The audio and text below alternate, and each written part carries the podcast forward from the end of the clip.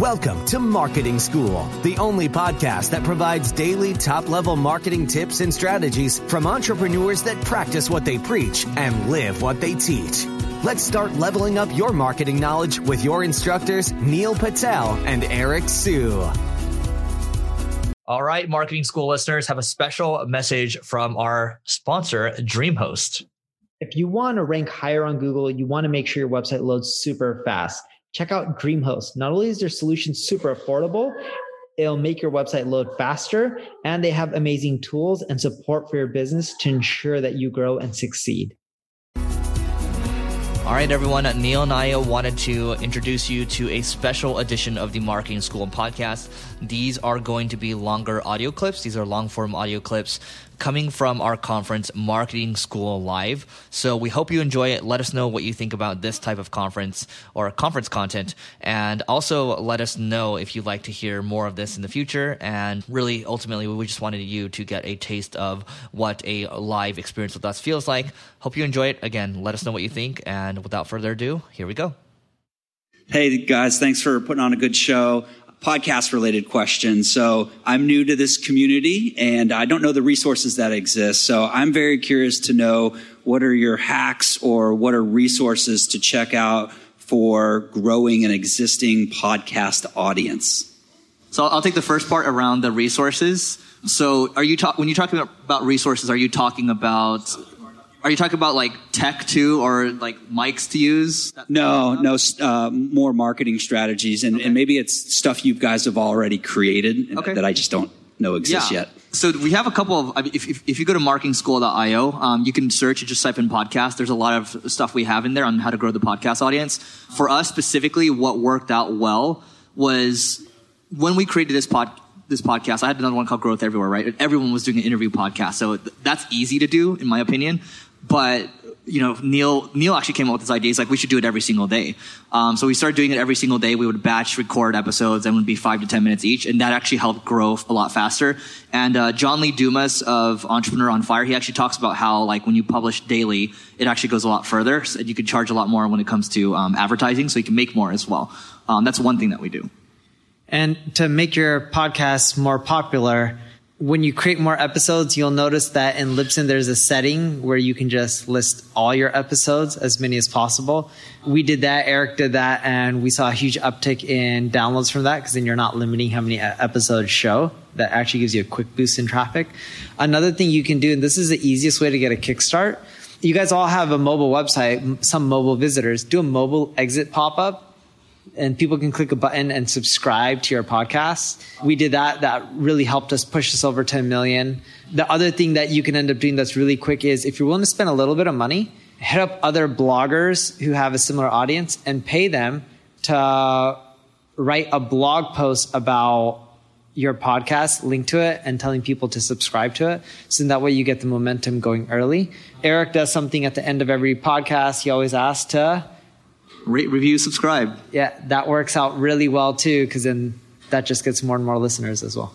How did you two sort of meet? And then can you take us to like the first, like how to, how to, what's the best way to form a relationship and to like gain trust from somebody that you respect or somebody you want in your circle? You want me to go first? Yeah, because I don't know how we met. I kind of remember, but I don't really. we met online. So, so here's how we met. He's like, it's all sounding creepy. We met online. Yeah, we met online. Um, so back when he owned a blog called QuickSprout, um, he actually wrote this thing called link blending. It was a blog post talking about link blending. And I was like, what is this guy just making things up? And then, so then I like, like, and so then I like emailed him and then said, oh, he actually responded. And I was like, oh, I'm going to take advantage of this. So I just kept emailing him over and over and over, kept asking him questions, and he just kept responding. I was like, what's wrong with this guy? And so like, so like usually, wait, wait, would you prefer me not to respond? What I'm saying is like, usually you would stop responding, but like, I just kept asking and you kept giving, right? So usually it's supposed to be give, give, give, give, give, and then you might take something, but I just kept taking. so it like in a sense, I got lucky with that. And from there, he was just like, dude, let's just get on the phone, right? So enough emails. We got on the phone. We talked for 20 minutes. And then a couple weeks later, we ended up meeting at Taco Bell in, um, I think it was Buena Park. Yeah, I loved Taco Bell back then. Oh my yeah. god. Yeah. Yeah. It was you, me, AJ. That AJ. was like my jam, Yeah. Taco Bell. Yeah. I haven't had a gordita in like years. I, I was like, I was like five minutes late, and then he just kept giving me shit. And he's like, "Oh, he's- are you gonna come? Are you gonna come? I'm about to leave right now." Uh, Like, yeah, remember? I that? gave you shit? Yeah, yeah, this probably sounds about right. yeah. But yeah, we had. I think we had some. You know, I'm like some my tacos getting cold. yeah. But that's how we met, and then uh, from there, I actually started to help him with stuff, and then um, it, it was always kind of back and forth. It was very reciprocal, and then um, it became a friendship, and then that's how we were we're still talking today. yeah. And I, the podcast started from. Oh yeah, I, gave that story earlier too. So um, did I give it? So yeah, we were. You were talking to Syed as I was giving the story. So we were walking around in fancy Beverly Hills because you stay at the SLS, and we were talking. I was like, "Dude, the, the podcast has been really good, growth everywhere." And then you interpreted it as, "Let's start a podcast together." So you turned it. You turned to me and you're like, "Let's do it." And then that's how we started this podcast. No, we did it in Vegas though. we started yeah we started the podcast in vegas so we started recording in vegas when it was hot and uh, you had to turn the ac off because it would get too echoey and then it would go Oh, up to like 100 degrees and then we'd have to like turn it back on Yeah, I remember that. so that's how we started. I think that's um, in terms of how to like duplicate you probably don't want to duplicate that but when i'm thinking about all the relationships i've built yaniv's a really good example. He, he's coming up next and syed's a really good example as well. So syed i met him when i was working at treehouse. He actually remembers me more than i remember him um, because i think i asked him about something about affiliate stuff and then um, we didn't work out a deal but that's how we got in touch. And then we actually ended up meeting in person but we started trading tactics with each other. Like this is what this is what's working. This is what's working. When I met with Syed, he listened to the Growth Everywhere podcast. Not Syed, Yaniv, and I spoke at his conference. But we just hit it off immediately because we just started sharing things, and uh, we had many things in common. So I, I think the key thing is sharing things, and then having things to share, meaning that you're actually doing things. That takes you a long way. to plug. You have an upcoming live workshop. Can you explain? Yeah. So uh, do you want to do you want to explain it, or I can do it? Yeah, I, you, I- I'm going to give you the honest version. I don't know if you're going to like it. The honest version is we're like, let's do live workshops. Let's talk about it on marketing school. And then based on that, we'll see what happens. Yeah. So um, the live workshop is from. Um, so I used to be in a couple of different groups. So we talk about masterminds being important, right? So it's the, this intimacy that we have over here. But there's also business owners that are, let's say, they're doing over a million dollars in revenue. They want to have a community to bond around. And so, like, I've been in a couple in the past where um, I got a lot in terms of value. And you know, sometimes it's really good content. Sometimes maybe the people don't align. Sometimes the people are really good. Maybe the content's not as good. But um, because we've built this community, we want to be able to do these live intensives um, every single month, and um, you know, have an intimate environment. It might be like I don't know less than 50 people or something like that. But we're going to do it once a month, bring in um, speakers based on what people need, um, business owners or marketers, um, and then we'll help people workshop out the best way to grow their business. And then, um, yeah, that's basically it. And you can just go to marketingschool.io slash live for the See, application. Eric thought it through much more than me. Yeah. I try.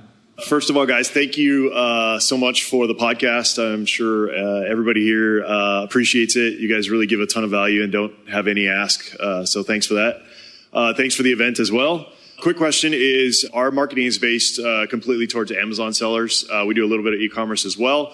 A lot of people are asking us for link building, you know, to Amazon products because the do- domain authority is so high. So that actually does work but there's such a big lag like when people hire us on to like when we're starting to do link building and blog posts and things like that like anything to like rank that quicker you know to see results to pass on to our clients quicker any tricks you guys any client amazon clients that you guys might have doing that or you know any tips in that realm So there's a few problems with it. One, most the pages that you're going to be building links to, Amazon product that's competing probably already ranks for similar terms.